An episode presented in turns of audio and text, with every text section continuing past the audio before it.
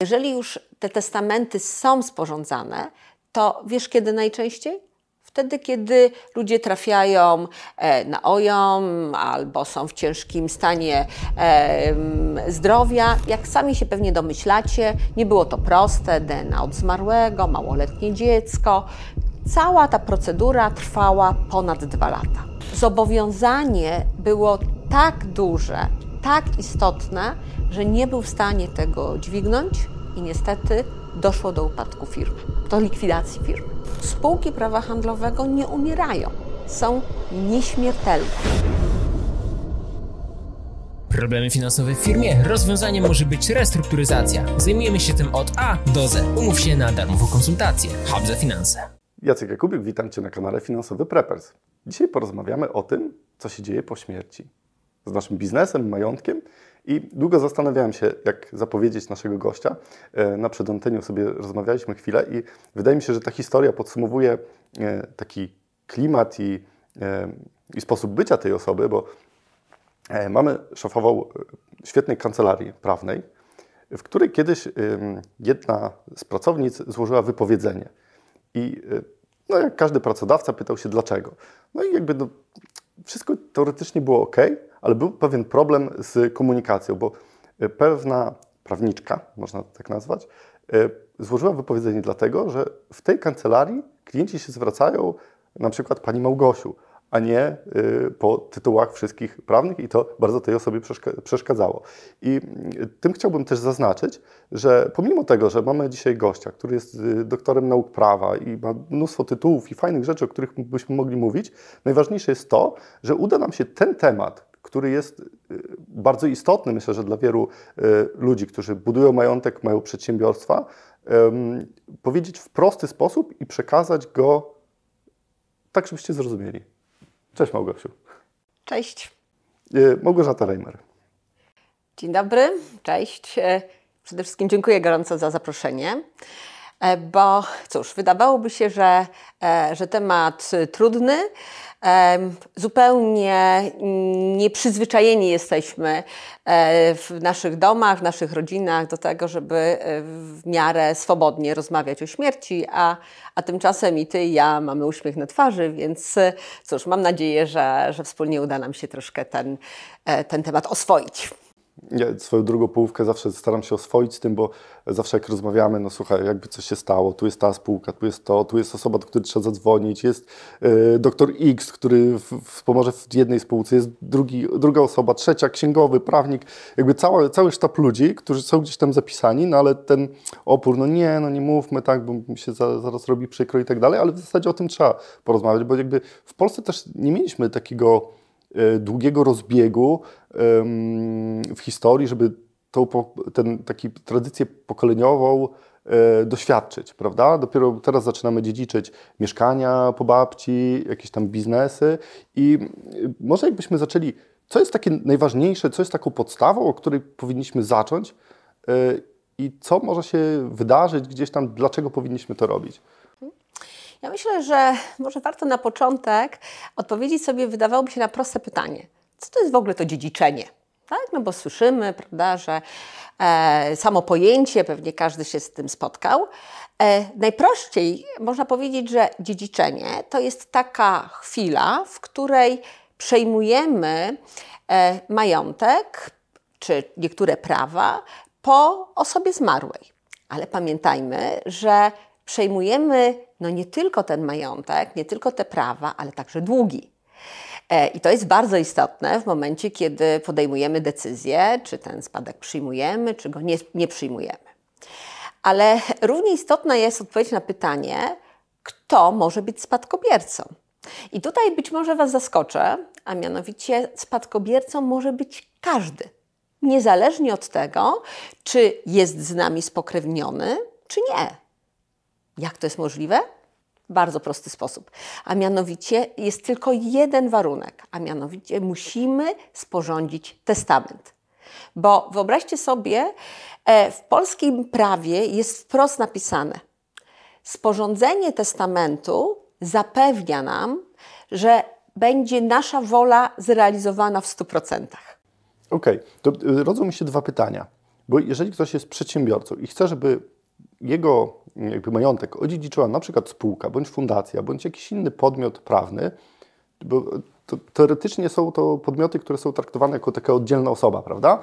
Czy takie osoby mogą być zapisane, znaczy osoby, podmioty mogą być zapisane w testamencie? Tak, słuchajcie, testament e, w polskim prawie jest bardzo, bardzo pojemny.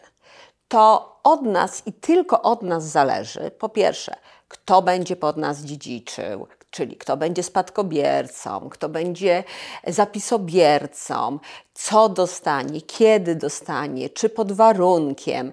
To wszystko możemy ująć, łącznie z tym, kto ma sprawować opiekę nad naszymi dziećmi, jaki właśnie ma być los biznesu, więc e, nie ma w zasadzie takiego obszaru, którego byśmy nie mogli uregulować.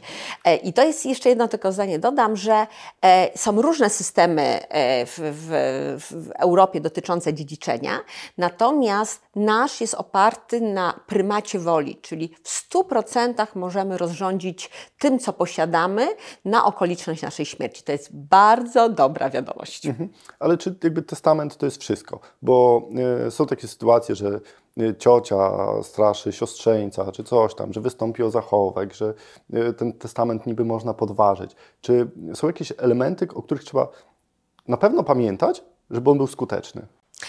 Tak, świetne pytanie, ponieważ po pierwsze, e, no, testament można sporządzić własnoręcznie, czyli po prostu siadamy i piszemy. E, testament również może mieć formę aktu notarialnego. Nie mówię o jakichś innych formach, one się rzadko spotykają, więc szkoda naszej uwagi. Jeżeli e, mogę coś doradzić, zachęcałabym tam, gdzie to jest możliwe, żeby sporządzać go w formie aktu notarialnego. Tak, to jest pierwsza rzecz, czyli już e, w dużej mierze unikamy takiego niebezpieczeństwa, takiego ryzyka, że ktoś będzie próbował za wszelką cenę uznać, że robiliśmy go w stanie e, ograniczonej świadomości. Druga rzecz, o której pamiętajmy, to jest to, że e, w momencie, kiedy spiszemy testament, e, jeżeli jesteśmy osobami tak standardowo zdrowymi, E, i funkcjonującymi w takim normalnym, codziennym obiegu, więc będzie nie, bardzo mało prawdopodobne, żeby ktoś uznał, że byliśmy pod wpływem bardzo silnych leków, na przykład morfiny, prawda? I, i, i w zasadzie to nie wiedzieliśmy, co robimy. I teraz dlaczego o tym mówię? Dlatego, że po pierwsze w Polsce jest bardzo niska kultura testowania, czyli bardzo mało osób sporządza testamenty. Tak? E, dlaczego? Dlatego, że e, no, nie mamy takiej tradycji. A dlaczego nie mamy takiej tradycji? Bo nasi rodzice, bo nasi dziadkowie, co oni mieli w zasadzie do przekazania? Mieszkanie spółdzielcze, samochód na talon, który mieli. Czasami to już był pewnie szczyt majątka, była jeszcze jakaś działeczka pracownicza, tak?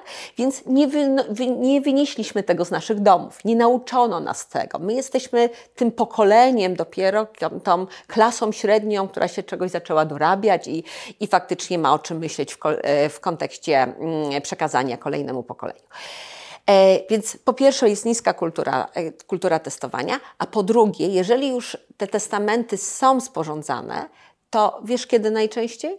Wtedy, kiedy ludzie trafiają e, na OJOM albo są w ciężkim stanie zdrowia i wtedy albo sami dochodzą do wniosku, tak, to może to już być ten, ten moment, kiedy, kiedy już czasu mam nie za dużo, więc, więc roz, rozrządzę swoją wolą.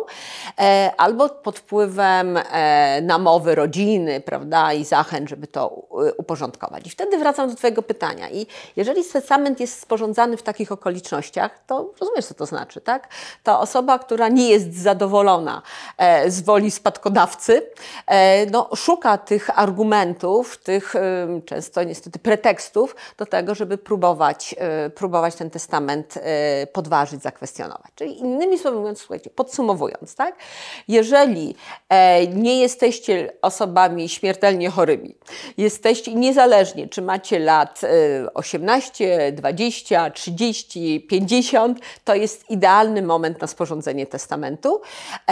Jeżeli jeszcze się zdecydujecie na to, żeby to była forma aktu notarialnego, to jest nieprawdopodobne, żeby komukolwiek udało się skutecznie ten testament podważyć. To mi się przypomina taka historia, bo ostatnio miałem przyjemność gościć u siebie w domu e, takich przyjaciół, rodziny którzy są z Wielkiej Brytanii. I człowiek jest dosyć majętny, jest lekarzem, miał kiedyś żonę, która zmarła, która też była lekarką i opowiadał mi taką bardzo, bardzo długą historię, bo ona miała bardzo dużo inwestycji po, otwieranych i e, jakiś parking na Cyprze i coś tam w Grecji jeszcze pobudowała. Jakby ten majątek był rozsiany dosyć mocno po świecie i on przerobił prawa spadkowe chyba czterech krajów, łącznie z Wielką Brytanią. To w Grecji, e, jak przychodzi do notariusza, to ten testament pisze się po śmierci, bo Grecy mają jakąś taką um, chyba e, naturę kombinatorstwa, że od razu mówili, to napiszmy testament, że ona to napisała wcześniej i to będzie ok, nie? Więc jakby powinniśmy pomyśleć o tym przed śmiercią, nie po śmierci. Ale tak jakby żartując. Ale sam testament to chyba nie wszystko. Jeszcze powinniśmy zrobić kilka innych rzeczy, bo jeżeli mamy biznes, przedsiębiorstwo, Trochę z Dawidem y, z kancelarii, z Twoim synem poruszyliśmy ten temat ostatnio y, odnośnie firm. Y, co się dzieje z, z firmami i jak do tego podejść? Tak, myślę, że przede wszystkim powinniśmy mieć na uwadze, że w Polsce zdecydowana większość biznesów prowadzona jest w formie jednoosobowych działalności gospodarczych. Proporcja jest taka. Ponad 4 miliony mamy prywatnych podmiotów i z tego około 3 miliony to są JDG. Takiej sytuacji nie ma w żadnym innym kraju europejskim. E, I co jest istotne, e, często przedsiębiorcy wracają do nas z pytaniem, czy takie przedsiębiorstwo to można odziedziczyć. I co się okazuje? Odpowiedź brzmi i tak, i nie. Dlaczego? Posłużę się tutaj przykładem. E, człowiek prowadzi firmę transportową. E, świetnie sobie radzi, zatrudnia 50 kierowców, 10 e, pracowników administracyjnych. Jest to działalność właśnie na wpisie do ewidencji. Żeby prowadzić w ogóle taki biznes, musi mieć odpowiednią, odpowiednie zezwolenia, czyli decyzje administracyjne. E, no, szczęśliwie się udało, podpisał bardzo, bardzo intratny kontrakt z jedną z największych sieci spożywczych, której zapewnia logistykę, czyli, e, czyli transport tego, tego towaru. E, ma 30 tirów, z czego 25 jest w leasingu, taki ma model biznesowy. Ostatnio wybudował sobie nową siedzibę, kosztowało go to ponad 2 miliony złotych, skorzystał z kredytu bankowego. Bank się oczywiście zabezpieczył w formie hipoteki. Mm, jego sytuacja rodzinna jest taka, że ma żonę, która jest nauczycielką, ma niepełnoletnie dziecko. Jeśli chodzi o e, stan gotówki, to utrzymuje na koncie zwykle tak około 50-100 tysięcy złotych na bieżące potrzeby w firmie. No i rzeczywiście wszystko się rozwija zgodnie z jego planami. No, niestety przychodzi taki dzień, kiedy, kiedy dochodzi do jego przedwczesnej śmierci. Czy ta żona odziedziczy przedsiębiorstwo? Tak brzmi pytanie. Czy przejmie ten biznes? E, tak, ale. Ale przejmie tylko i wyłącznie składniki majątkowe. Czyli przejmie pięć ciężarówek, bo przypomnę, pozostałe 25 jest własnością firmy leasingowej. Przejmie te 50-100 tysięcy złotych, które jest na koncie w zasadzie nawet nie przejmie tej nowej siedziby, bo, bo tak faktycznie to jest własność banku, skoro tam mamy zabezpieczenie w postaci hipoteki. Czy ta żona jest w stanie następnego dnia mm, wysłać kierowców, żeby e, dostarczyli towar do sklepów spożywczych? Nie, ponieważ nie ma własnej działalności, e, nie ma zezwolenia na prowadzenie takiej działalności. A czy e, sieć spożywcza naszym zdaniem będzie sobie spokojnie czekała na to, żeby ta żona zarejestrowała nową działalność, dostała nowe zezwolenie? No, pytanie retoryczne. Wiadomo, że nie. Dla sieci spożywczej nie ma nic ważniejszego niż zapewnienie ciągłości dostaw. Mało tego, w tej umowie e, były przewidziane bardzo wysokie kary za nieterminowość. No bo to jest być albo nie być dla, dla takiego biznesu spożywczego. E, czyli innymi słowy mówiąc, żona nie przejmie biznesu w sensie funkcjonalnym, nie ma możliwości prowadzenia go od ręki, natomiast y, ma z kolei ryzyko jeszcze zapłacenia bardzo wysokiej kary umownej. I teraz ktoś mógłby powiedzieć, y, no. Przecież pięć ciężarówek na pocieszenie ma. o co chodzi? Prawda? E, natomiast ktoś mógłby powiedzieć, no jest taka ustawa o zarządzie sukcesyjnym, prawda, to ona miała rozwiązywać te problemy. E, zaufajcie, no bo dzisiaj nie o tym rozmawiamy, ta ustawa nie daje gwarancji i nie jest rozwiązaniem problemu. A jeśli tak, e, to co należałoby zrobić? Odpowiedź jest bardzo prosta. Wystarczyło, żeby ten człowiek za życia zmienił formę prawną żeby ta działalność jego nie była jednoosobową działalnością gospodarczą, tylko żeby prowadził ją w formie spółki prawa handlowego. Spółki ZO, spółki komandytowej, prostej spółki akcyjnej. Nie ma znaczenia w tej chwili, żebyśmy analizowali, która byłaby dla niego naj, najistotniejsza i najlepsza. Z prostego powodu. Po prostu spółki prawa handlowego nie umierają, są nieśmiertelne. No więc wiemy już, że forma prawna jest niezwykle istotna, czyli Podsumowując, jeżeli ktokolwiek z Was prowadzi biznes chociaż troszkę już rozwinięty, czyli ma pracowników, korzysta z leasingów, korzysta z kredytów, ma jakieś umowy z kontrahentami i ważne jest dla niego to, żeby po pierwsze ten biznes być może funkcjonował także wtedy, kiedy ich już nie będzie, albo e, przynajmniej wolą jest to, żeby rodzina nie miała później gigantycznych problemów, to jest wystarczający argument do tego, żeby czym prędzej tą formę prawną zmienić. Ja myślę, że bardzo obszernie wyczerpaliśmy z Dawidem ten temat, co się e, może wydarzyć z działalnością gospodarczą i dlaczego ta spółka ZOO chociażby jest warta uwagi. E, zlinkujemy Wam ten materiał w opisie. E, zapraszamy też do kancelarii, jeżeli ktoś ma taką potrzebę skorzystać, ale to, to, jeszcze nie koniec, bo to jeszcze nie koniec problemów, które się mogą wydarzyć. Sama spółka ZO to jeszcze nie wszystko. Tak, to prawda.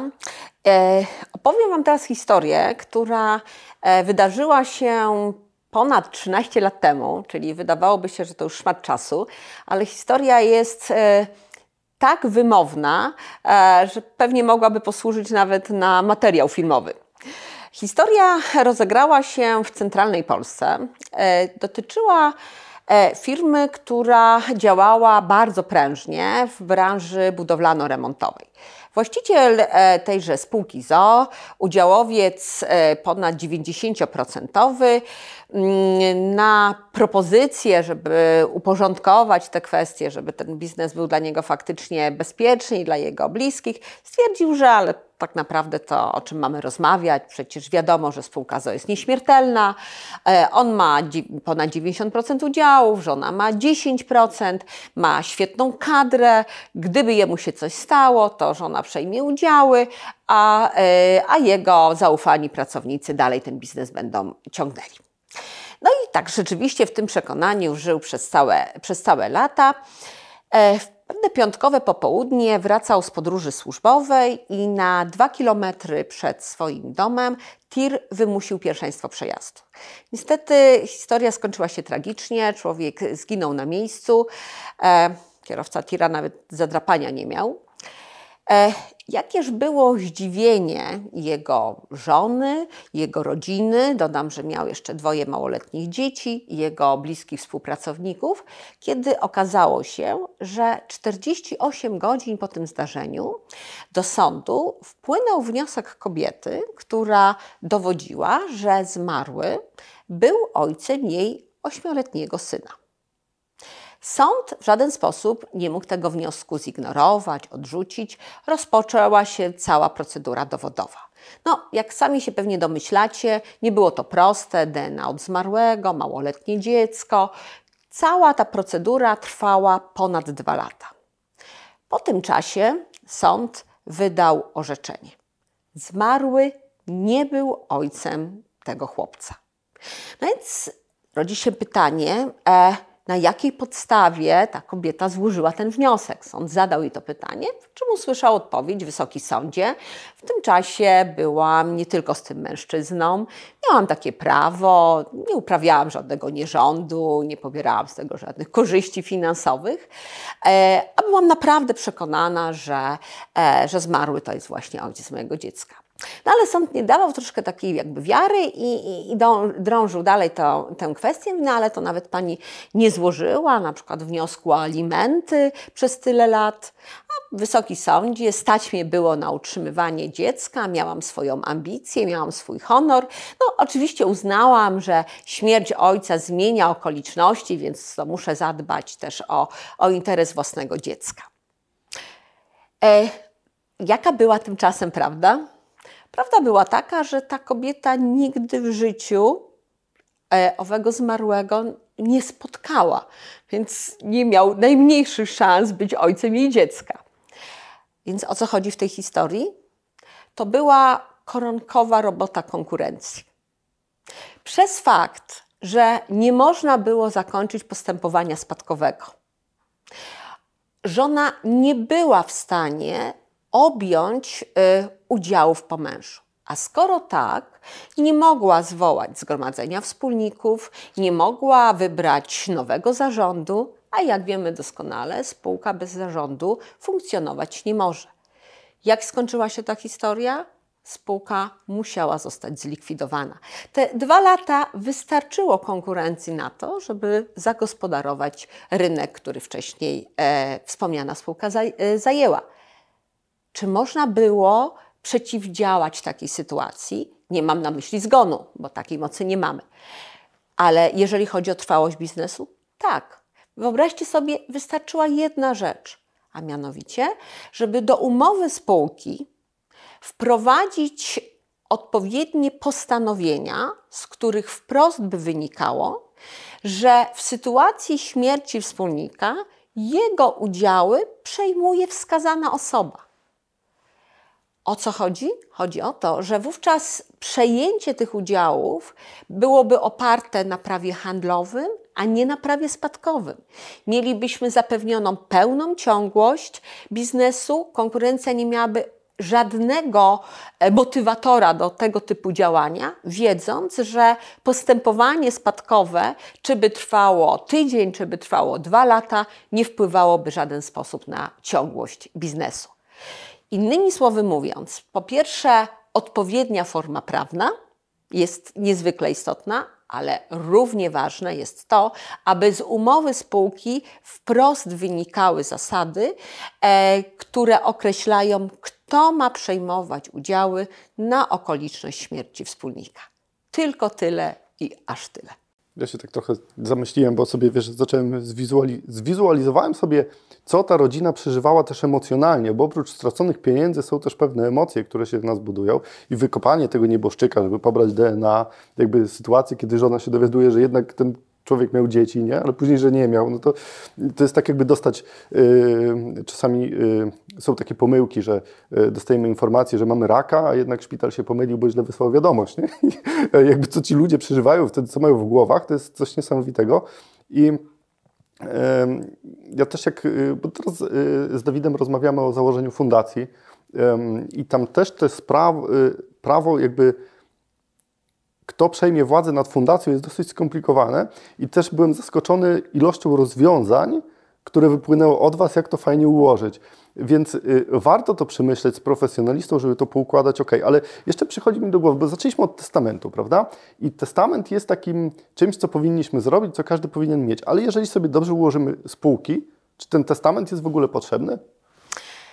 Pytanie w punkt, Jacek. E, bo wydawałoby się, no tak, jeżeli rozmawiamy sobie tutaj o sukcesji, o ciągłości biznesu, e, wiemy już, jaki jest fundament, prawda? Czyli właściwa forma prawna, właściwe postanowienia w umowie spółki. No jest właśnie to pytanie, czy w takiej sytuacji rzeczywiście ten testament jeszcze musimy sporządzać.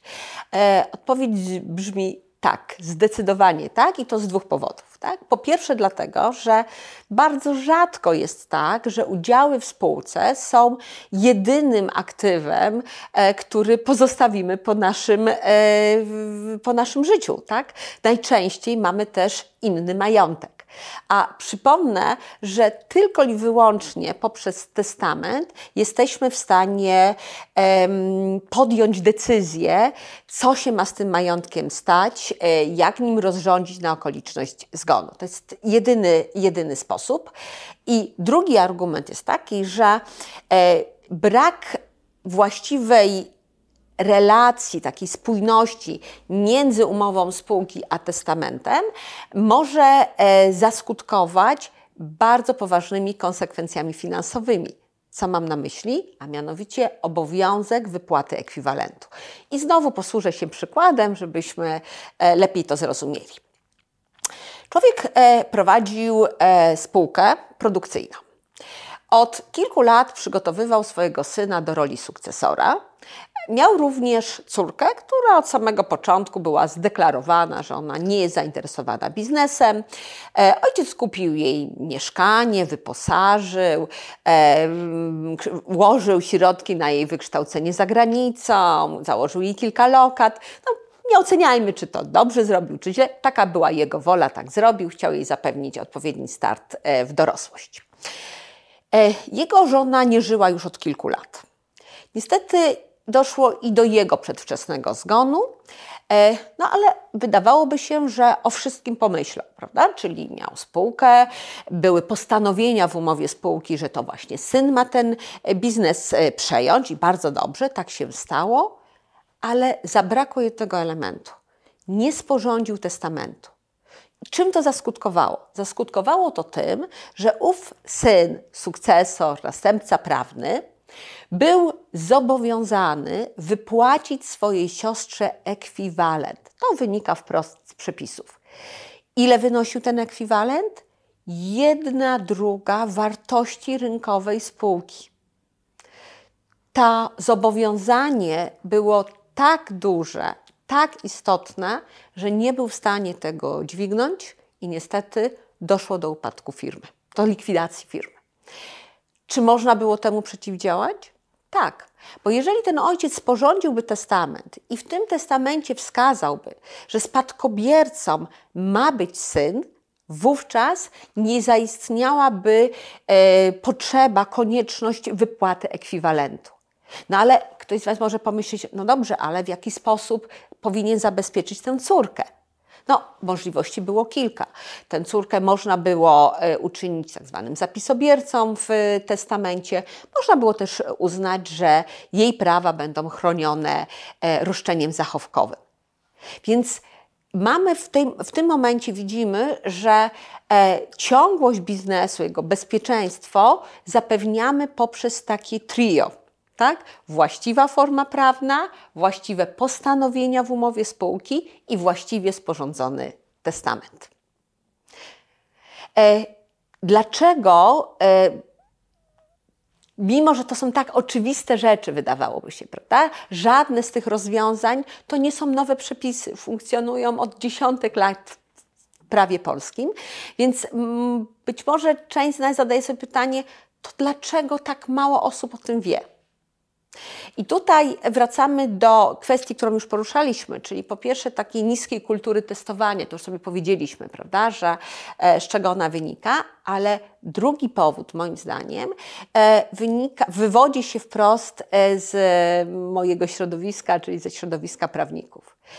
Niewielu prawników specjalizuje się w prawie spadkowym, a jeśli tak, to y, niewielu z nich przekazuje tę informację swoim klientom, przedsiębiorcom. Przedsiębiorcy, nie mając tej wiedzy, nie podejmują tej decyzji e, nie dlatego, że są nieroztropni, tylko no, nie wiem, że mam problem, no to nie działam, nie reaguję. Tak? Więc to jest moim zdaniem e, druga przyczyna, dla której cały czas borykamy się z, e, z tym ryzykiem śmiertelności biznesów w Polsce, niezależnie od tego, w jakiej formie prawnej one są prowadzone. Dobra wiadomość jest taka, że można to uregulować zarówno e, w oparciu o, o przepisy kodeksu spółek handlowych, ale też to, co wspomniałeś, w oparciu o nową instytucję, jaka dopiero w tej chwili wchodzi, a mianowicie Fundację Rodzinną. O tym sobie na pewno porozmawiamy jeszcze w jednym materiale, który chciałbym też z Wami nagrać, bo ta Fundacja Rodzinna y, za mną chodzi, ale jak mówiłeś o tym trio, y, to mi się kojarzy taka trójca święta polskiego przedsiębiorcy, czyli prawnik, doradca podatkowy i księgowy. Bez tego nie rusza się biznesu. Teraz jakby po, po, po, różnych wywiadach otwierają mi się różne takie drzwi w głowie. Jak e, na przykład rozmawialiśmy z Dawidem Kozłem o apteczce finansowej, to od razu poleciałem w domu i zacząłem tworzyć swoją apteczkę finansową, bo pomyślałem, że to jest mega ważne. Teraz też mi się otwiera kilka drzwi. Ja jestem ciekawy u Was, drodzy widzowie, e, jakie Wy macie pomysły teraz na siebie, co będziecie zmieniać w swoim życiu, żeby jednak zapobiec takim sytuacjom, które bardzo fajnie nakreśliłaś. I na koniec mamy taką tradycję, że każdy z gości ma taką złotą myśl dla naszych widzów. Kamera jest Twoja. Zapraszam. Część z nas e, uwadze, uważa, że dziedziczenie jest wartością. Dla części z nas z kolei to jest przeżytek feudalny. Niezależnie jaką mamy opinię, e, myślę, że dla każdego mam dobrą wiadomość. Sporządźmy testament bo tylko i wyłącznie poprzez testament jesteśmy w stanie w 100% zrealizować naszą wolę na okoliczność naszego zgonu. Niezależnie od tego, czy naszą wolą jest zabezpieczyć najbliższych, mamy takie prawo, ale wiemy już, że nie mamy takiego obowiązku. Testament daje nam pełną swobodę decyzji. Dziękuję. A ja jako prawdziwy preppers idę teraz przygotować się na to, co nie chciałbym, się żeby się wydarzyło, ale powinienem, żeby moja rodzina czuła się bezpiecznie. I dziękuję Wam bardzo za dziś. Cześć.